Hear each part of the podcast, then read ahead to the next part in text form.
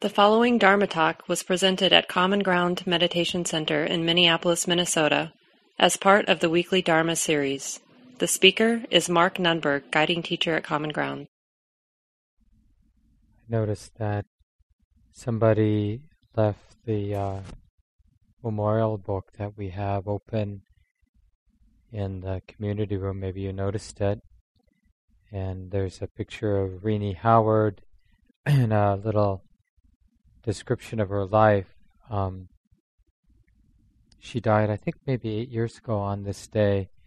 Renee was our chair of the board of directors at Common Ground, and uh, she was staying with Win and me at our house for the last few months of her life. She was dying of cancer, and uh, many community members during that three month period came by to help take care of her, and especially during the year end retreat, it was sort of a steady walk of people over to sit with her in her last hours and days.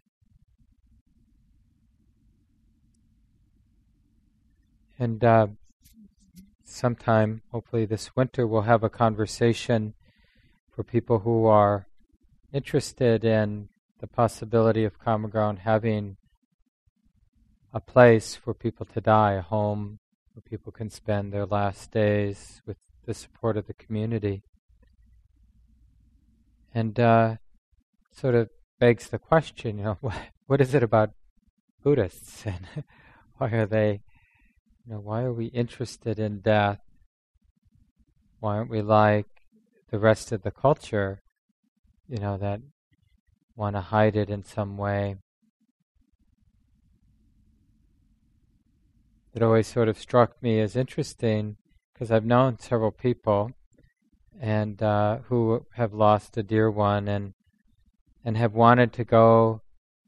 You know, the cremation um, companies are not really set up for people to be there when the body's being burnt, but some people who want to be close. Several people in our community, they really have advocated for the ritual of washing the body after it's dead and going to the actual place where they're burning the body.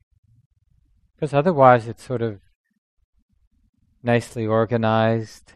You know, they, I don't know if you've been around death much, but they sweep in the funeral home very quickly, take the body away before it starts to get stiff or begins to smell much.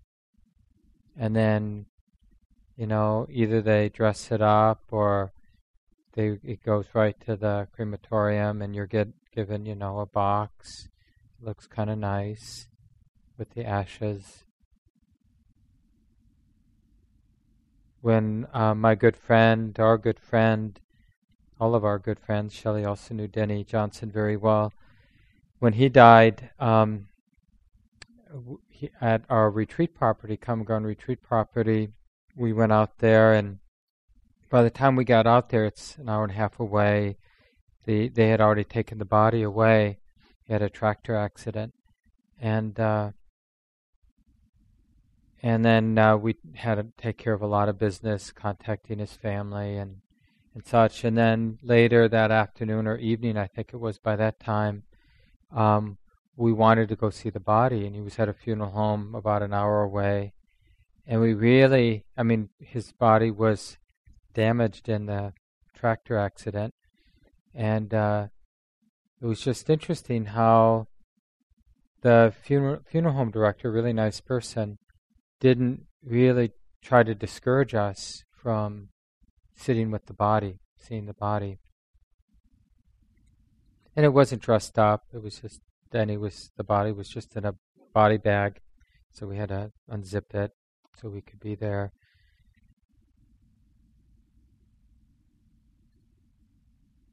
There's a very interesting sutta where the Buddha is talking to Sariputta, one of the better known characters at the time of the Buddha, and uh, known for his generosity so the Buddha was talking about gifts and about good merit or sort of good results coming back to people. And he gives an example of a time, and it's just like way over the top. This is the Buddha recounting a previous lifetime. So it's one of those stories.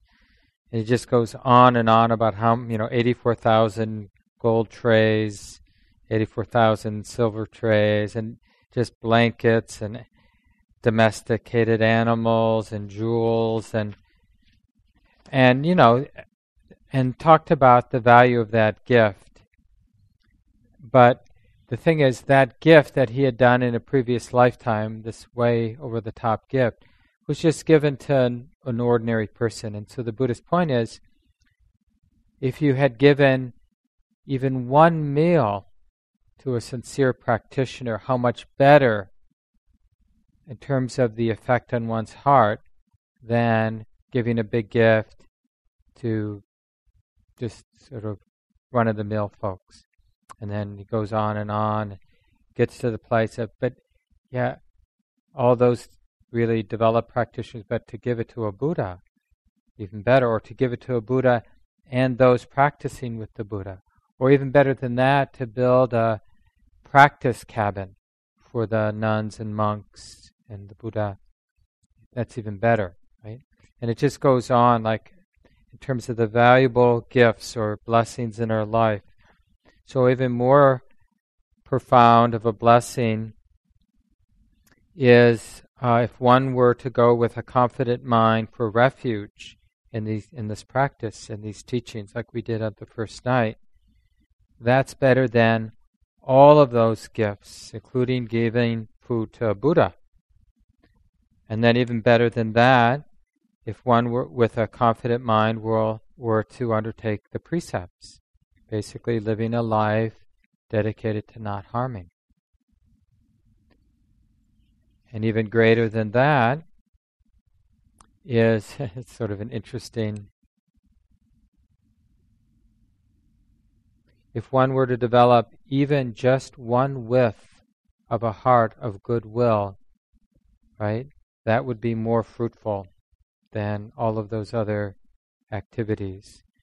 So, like the metta practice you did this afternoon with Shelley, if your heart got established, unified to some degree in the quality of compassion, in that bonfire of compassion, unified so that all the activities of the mind we're all on the same page, all uh, in sync with each other in the holding of that emotional quality of love. And then you'll see where this is going because the next thing, the, the thing that's most valuable, if one were to develop even just, even for just a finger snap, the perception of inconstancy, impermanence, or the undependable nature and substantial nature, just for an instant, that would be more fruitful than all these other gifts in terms of the effect, you know, the positive effect on the mind stream. So the Buddha really emphasize this interest, this contemplation of impermanence. I mean, of course, we haven't met the Buddha, but I can imagine, I'm, I'm really comfortable imagining that he was a pretty impressive human being. And it's interesting that his last words, you know, could have said anything, but his last words were about impermanence he said basically everything's coming and going. Things arise and then they cease. Contemplate this. Do your practice of seeing the underlying, inconstant, not dependable, uncertain nature. See this, contemplate this wholeheartedly with vigilance. Those were his last words.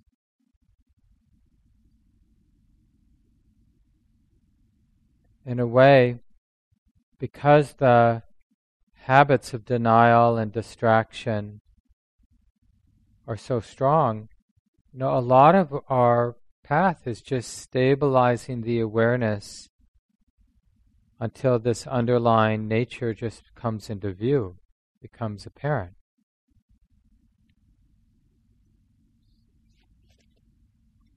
I left out an article. Um, I recommend that you try to either read it during the retreat or after the retreat. It's called Wild Darkness from Orion Magazine.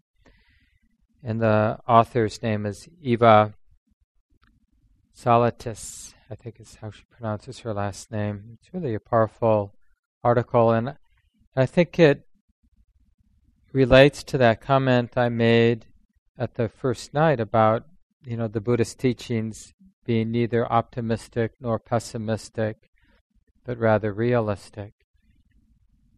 And here's this woman. Um, she and her husband um, work doing research research on the orcas, sometimes called killer whales, out in Prince William Sound. Um, some of you know it's in Alaska. It's an amazing place. I've been there. You might know of it because there was that big oil spill. Uh, one of the bigger towns is Valdez, where that big oil spill was. I don't know, maybe 20 years ago. And uh, and what would they what they did? They spent a lot of time on the boat, of course, then studying the whales. But then they'd go in, not anything close, so they just go inland to one of the streams, and they would see these salmon runs. And uh, it's if you don't know anything about the life cycle of salmon, it's a very interesting life cycle. So they're born in these little lakes rivers, and then they flow into the ocean. They spend most of their life in the ocean, get quite big. I spent a little time when I was up there on a salmon fishing boat. Uh, my best friend's cousin was a captain of a, a boat, so we got to be on the boat for I don't know a week or two and do some fishing. And yeah, anyway, it's just very. These are impressive creatures. But we saw them right before they did the run up the rivers. And then as they're going up, they become much more primitive looking. They don't eat once they leave the ocean.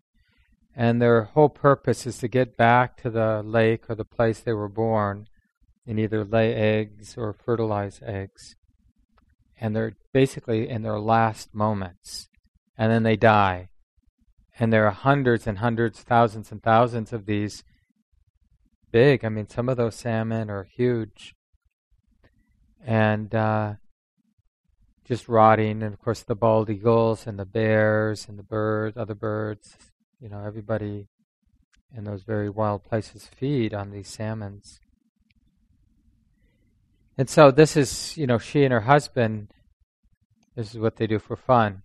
When, you know, when it's salmon season, they they hang out with all this gore and stink and rot and she, in this essay called Wild Darkness, she talks about this with her new eyes now that her cancer has returned.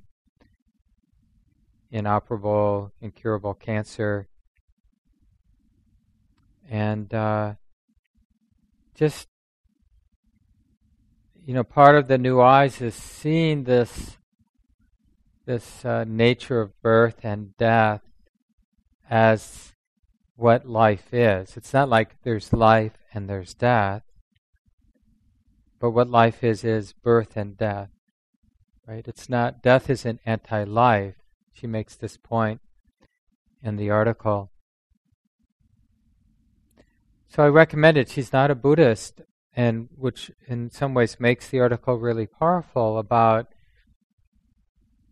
somebody. And of course, she had a lot of incentive and a lot of support, it seems, to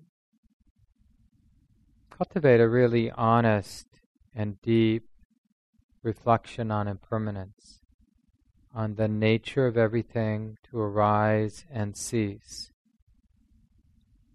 As that funeral chant that I mentioned, I think last night, all things arise and cease. Understanding this deeply leads to the greatest happiness, which is peace.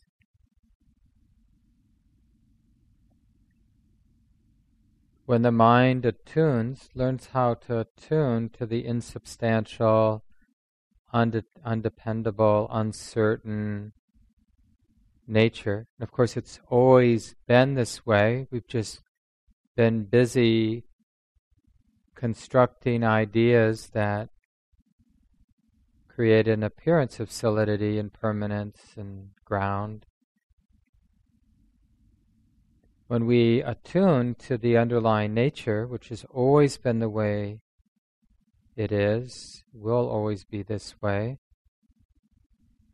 the Buddha says, experience tells us, that there's happiness, the happiness of not needing the uncertain, insubstantial, impermanent nature to be other than the way it is.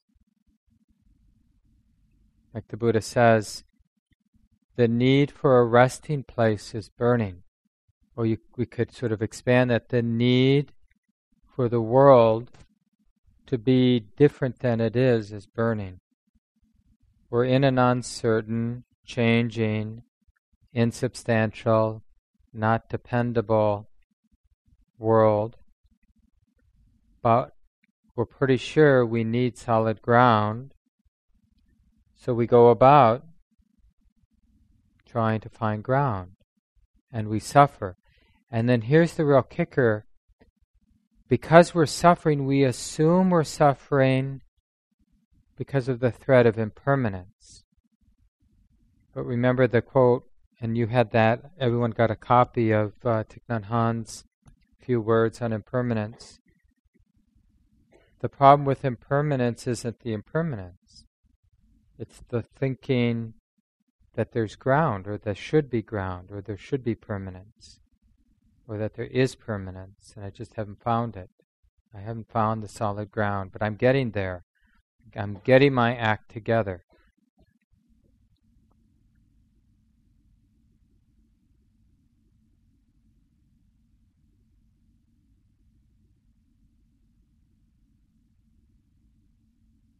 This is the, you know, the great gift of loss and death and anything that just brings this underlying truth to mind.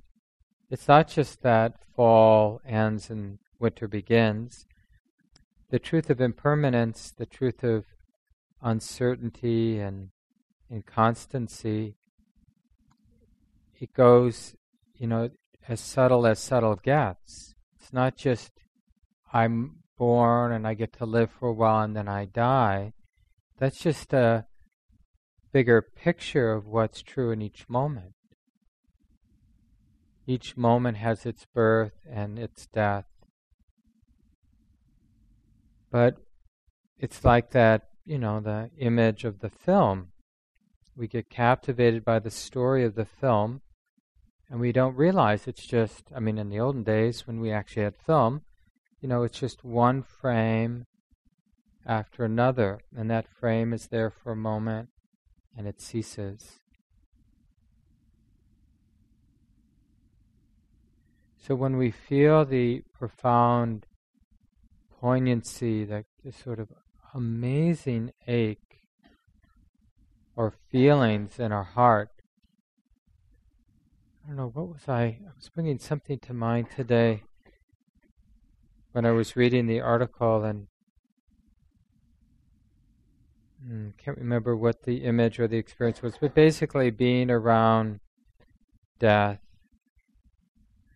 people with old bodies, you know, in the hospital where there's that particular smell, or nursing home where there's those smells that you know basically of the body decomposing, falling apart, or a really uh, important loss. There's a very particular feeling in the body and in the heart and mind. It's kind of uh, and, you know it has different there's different angles and times and moments it has a feeling of disgust or something is dead inside of us, betrayal.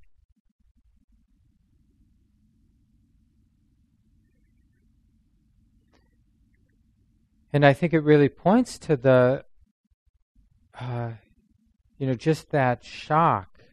I don't know if anybody read the short article that I put up by Gil Fronsdal, but he quotes a very well known passage from the Mahabharata, this great epic in um, Indian culture, ancient, ancient epic. Some of you know or have heard of the Bhagavad Gita, which is a text embedded in the Mahabharata. And uh, it's a really interesting story. And uh, one particular element of it is, is some in some sort of court, the privileged people are arguing about what's the most amazing thing.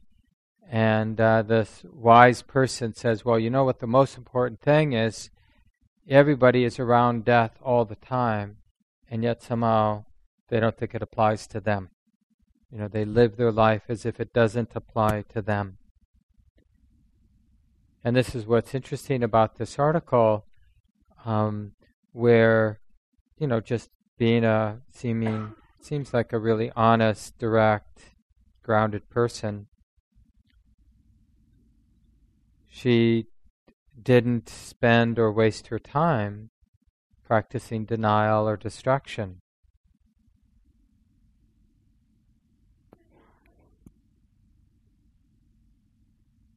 There's just a few little reflections here. She was talking about how what's really scared her was the sterility of the hospitals and dying hooked up to machines, dying trying to live. And uh,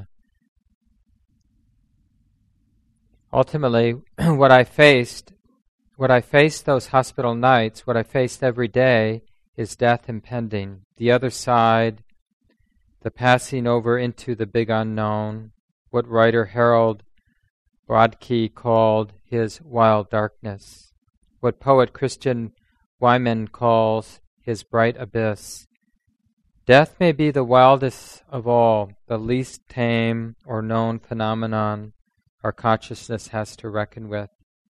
I don't understand how to meet it, not yet, maybe never. Perhaps, I tell myself, though we deny and abhor the battle, death, we deny and abhor and battle death in our society, though we hide it away, it is something so natural, so innate, that when time comes, our bodies, our whole selves, know exactly how it's done. All I know right now is that something has stepped toward me, something invisible, some invisible presence in the woods, one I've always sensed and feared and backed away from, called out, called out, too, in a tentative voice. Hello? Trying to scare it off, but which I now must approach. I stumble toward it in dusky conifer light, my own predatory, furred, toothed, clawed angel.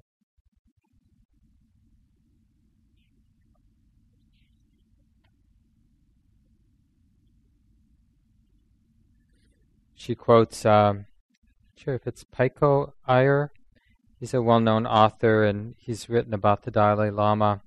And now, in this passage, he quotes of his, um, he's writing about Varanasi, a place that Hindus consider holy and often um, plan to be cremated there on the banks of the Ganges River. Spirituality in Varanasi lies precisely in the poverty and sickness and death that it weaves into its unending tapestry, a place of holiness, it says, is not apart from the world. In a Shangri La of calm, but a place where purity and filth, anarchy and ritual, unquestionable vitality, and the constant imminence of death all flow together.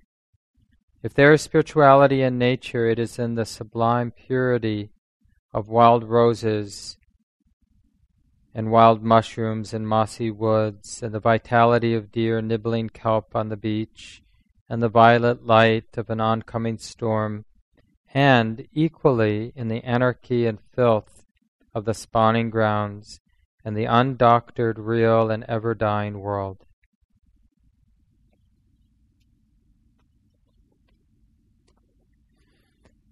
So, even though in our practice we're really um, moving into a more intimate and subtle looking at impermanence, how thoughts come and go, pain, even what feels like substantial and constant pain, when we look at it in a relaxed, stable way, we see that it can actually be pinpointed. You know, it's something that's alive, morphing, changing, intensifying, releasing, but we can begin with these big things like the loss of our parents or the loss of a friend, the loss of a, uh, a relationship, or seeing a bird crash into the window and die. These kind of more commonplace and really on purpose let them in. Even contemplating the ending of the day, how Thursday was born some you know, 15 hours ago, whatever it was in the morning when we got up. And, you know, it's, it's on its way out. Wednesday's completely gone. November is like ancient history. Nowhere to be found, you know, the past. So the, the mystery of loss, the mystery of anicca, the sort of that what this is is not dependable, is uncertain, it's really apparent if we're interested in contemplating the way it is, things as they are. It just doesn't seem that relevant to us. And then as we become, you know, more sincere students of the Buddha, you know, because he was all about this contemplation. Because it's liberating. It's not like medicine we have to take in order to be good, it's liberating. It liberates the mind from the endless cycles of pretending things are other than they, than they actually are. Being dependent on things that aren't dependable. Thinking things are going to make us happy that don't make us happy. And it puts so much pressure on those we really love because we expect them to make us happy. You know, it, we, more than probably anything, we've ruined relationships with our parents and our loved ones and our children and our pets because we use those relationships to feel safe in an uncertain, not dependable, impermanent world. They, these relationships are really here to support us and doing the work we can do, not to create some life raft so that we feel existentially safe. You know, kind of remove the reality of uncertainty from our life because this person loves me or because they care about me and will make me breakfast or, you know, whatever the elements of the relationship is that we pretend are going to be that ground for us. So even a place like Common Ground or the Buddhist teachings or a relationship we might have with a teacher or a mentor.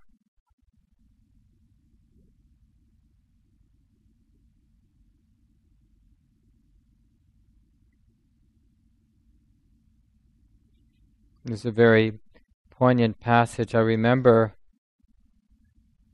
I guess I was I was on a solo retreat when I first read this um,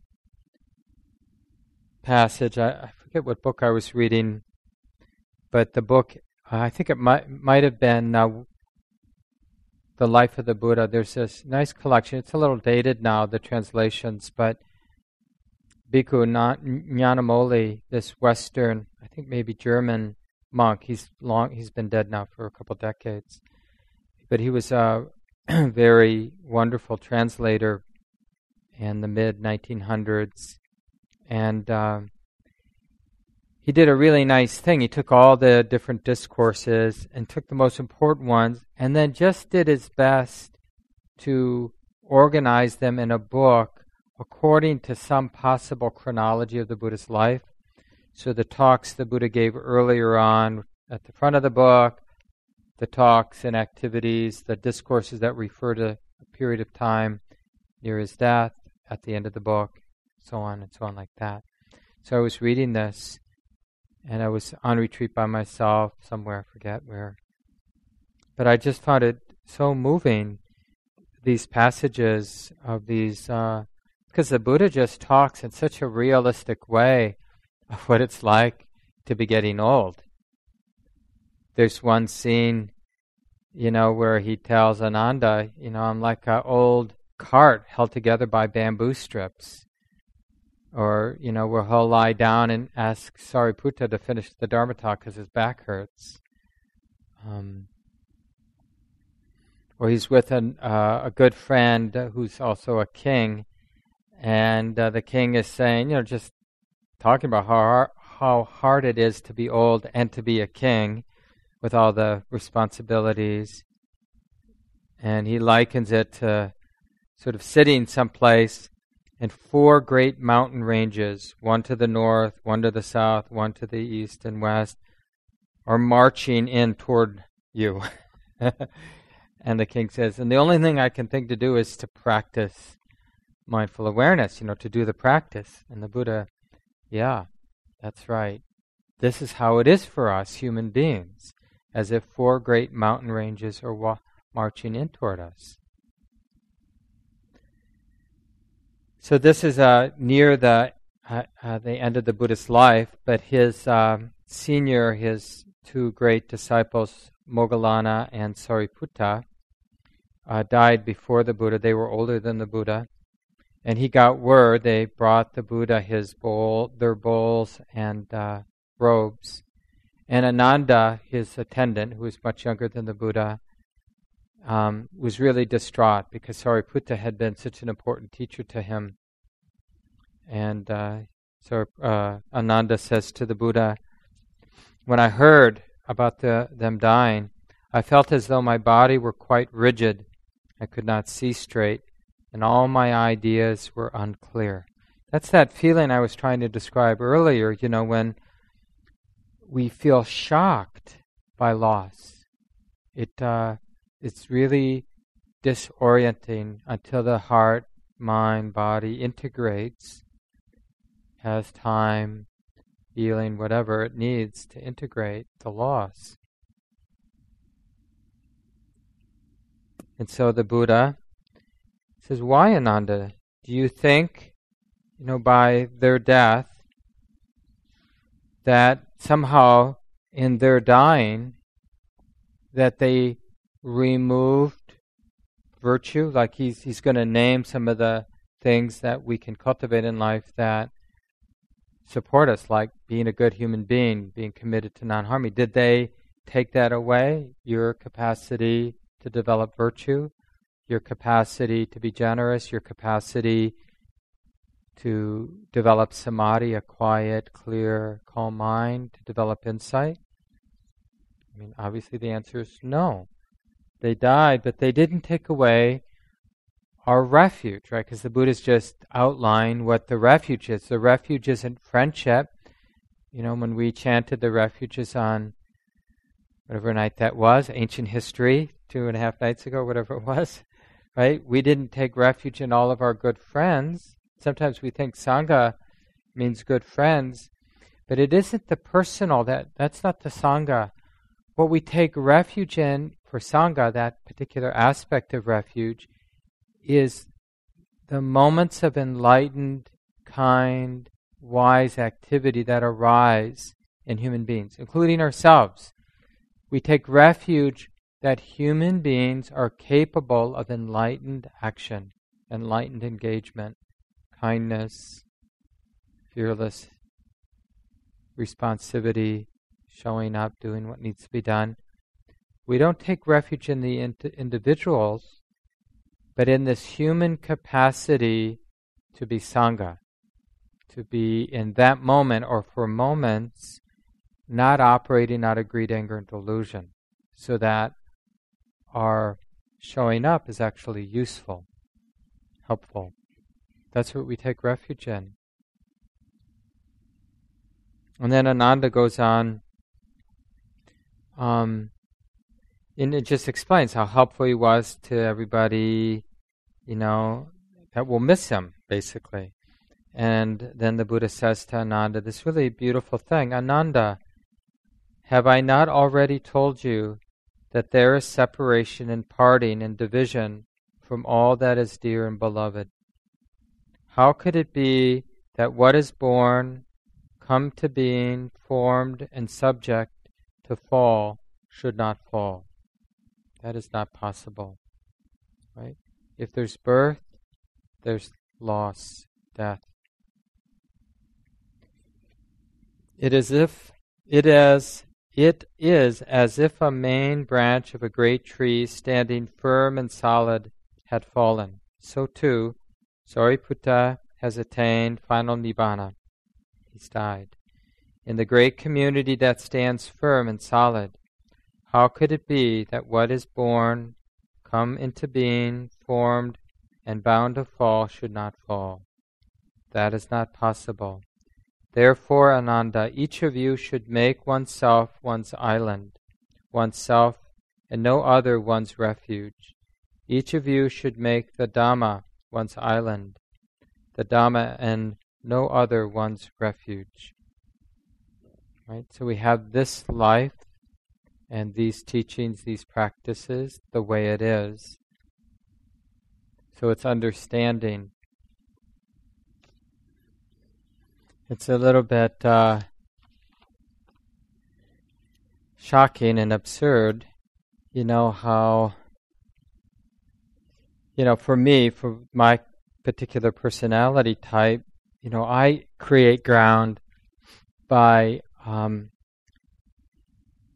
constructing uh, really somewhat dependable maps of the way I think things are. Right? So more intellectual types, cognitive types. You know, it's not other people might have gold bars or you know other rela- like relationships, but it's like what I the solid ground my mind tends to be dependent on is like knowing what's happening. And if that would because the idea my mind has about what's happening is never really what's happening. It's always a bad approximation. It always requires patching up and lying, self deception. Well, I knew that. I knew that. I was planning on that.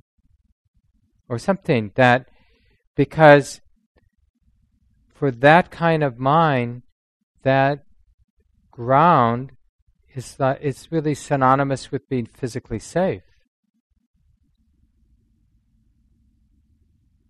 So a lot of what we're cultivating, you know, by leaving behind your homes for much of the day or leaving behind conversation or whatever we do when we do our practice, even for an hour every day after the retreat ends.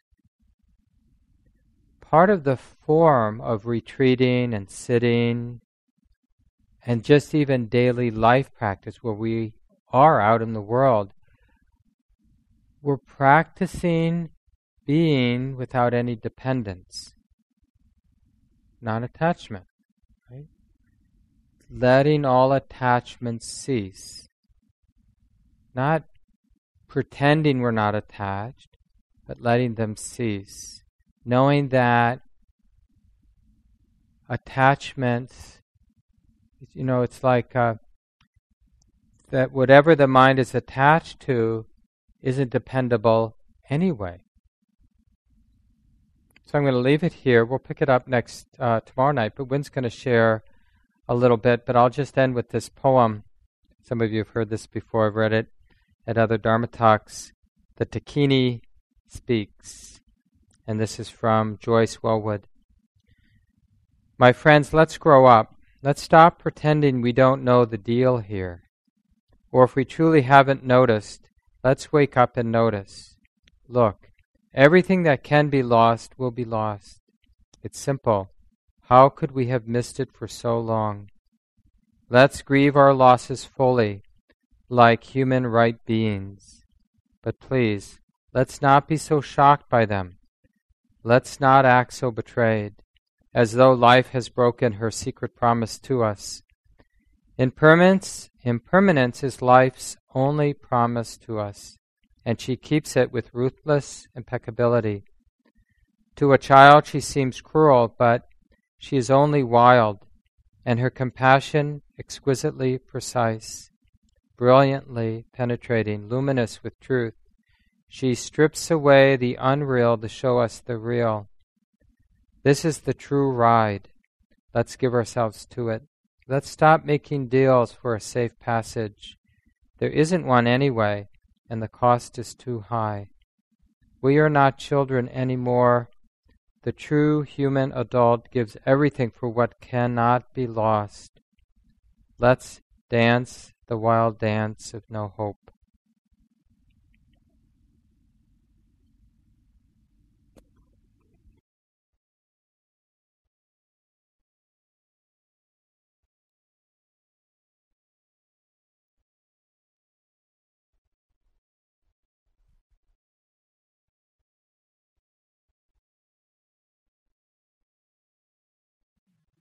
when Rini died, um, before she died, she said it was okay with her to, or that she wanted her body to be around for three days, which is part of the Buddhist tradition to kind of allow allow that change to happen, the energy to shift uh, uh, without trauma, and um, and so community members continued to go over and sit with her body. Um,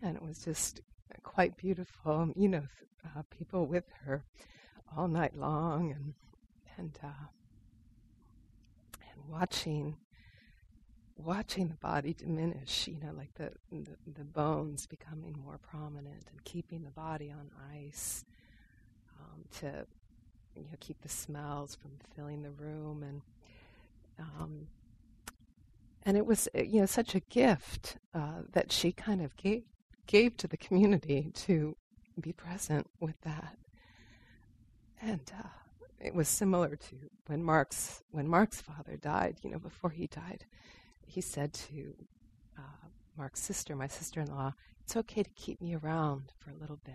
It's okay to keep me around."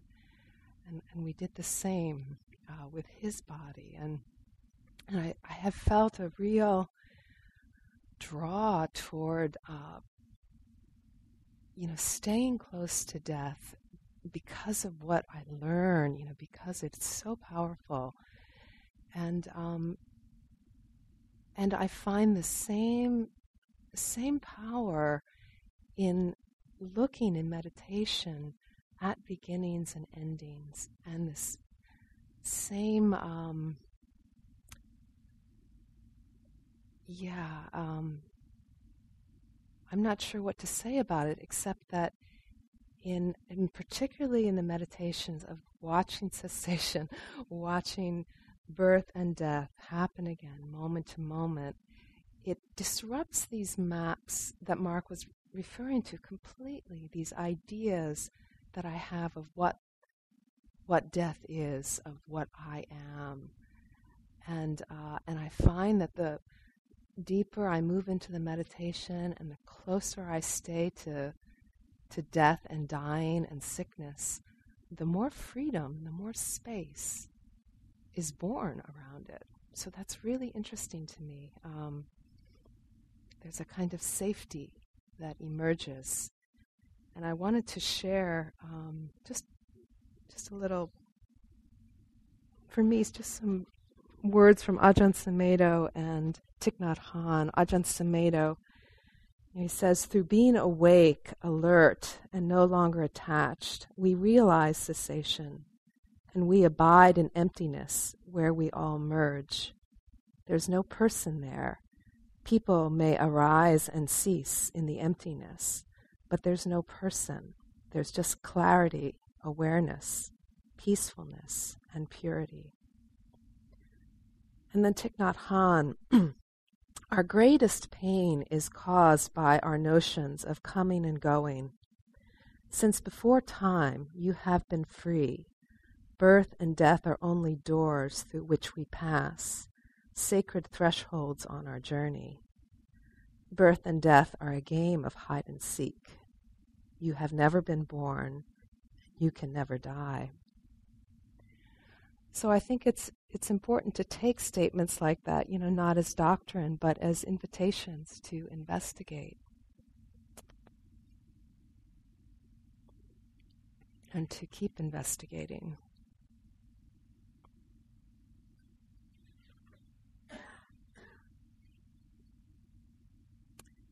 Yeah, we have just a, a few minutes left, but I thought, you know, I was really moved by um, uh, the compassion meditation today and with this image of the the sweet bonfire in the heart, you know, this this compassionate burning warmth that, that we can feel. And I thought maybe if each of us could just uh, bring to mind, um, you know, maybe whatever nudgy fear or whatever nudgy clinging, whatever that might be in your heart right now, whatever comes to you that just feels like it would benefit from the touch of that compassion, that we could just sit with that for a moment. So let's take the last few minutes in silence and call to mind something specific, something specific that that could use that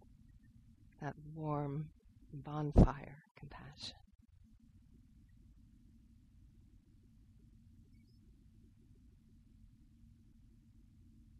And not forcing anything, just opening, just relaxing.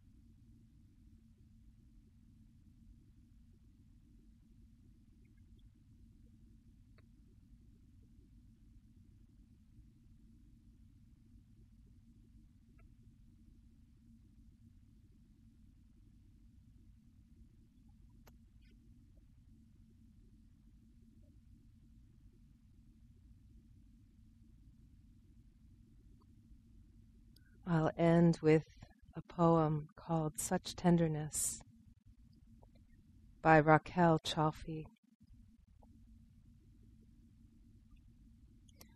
Such tenderness in our body as it abandons us slowly, reluctant to hurt us with a sudden jolt, gradually, wistfully, like a half sleeping beauty it weaves for us tiny wrinkles of light and wisdom. No earthquake cracks, but an airy network of anxiety lines. How kind of our body that it doesn't change our face all at once, that it doesn't break our bones with one blow. No, cautiously like a pale moon bathing us with its glow, it illumines us with a network of sad nerves, folds our skin in the corners, hardens our spinal cord so we can withstand it all. Such beauty, such tenderness in our body that gradually betrays us, politely prepares us, tells us in whispers, bit by bit, hour by hour, that it is leaving.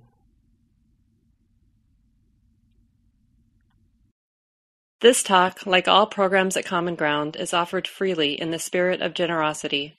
To learn more about Common Ground and its programs, or if you would like to donate, please visit our website www.commongroundmeditation.org.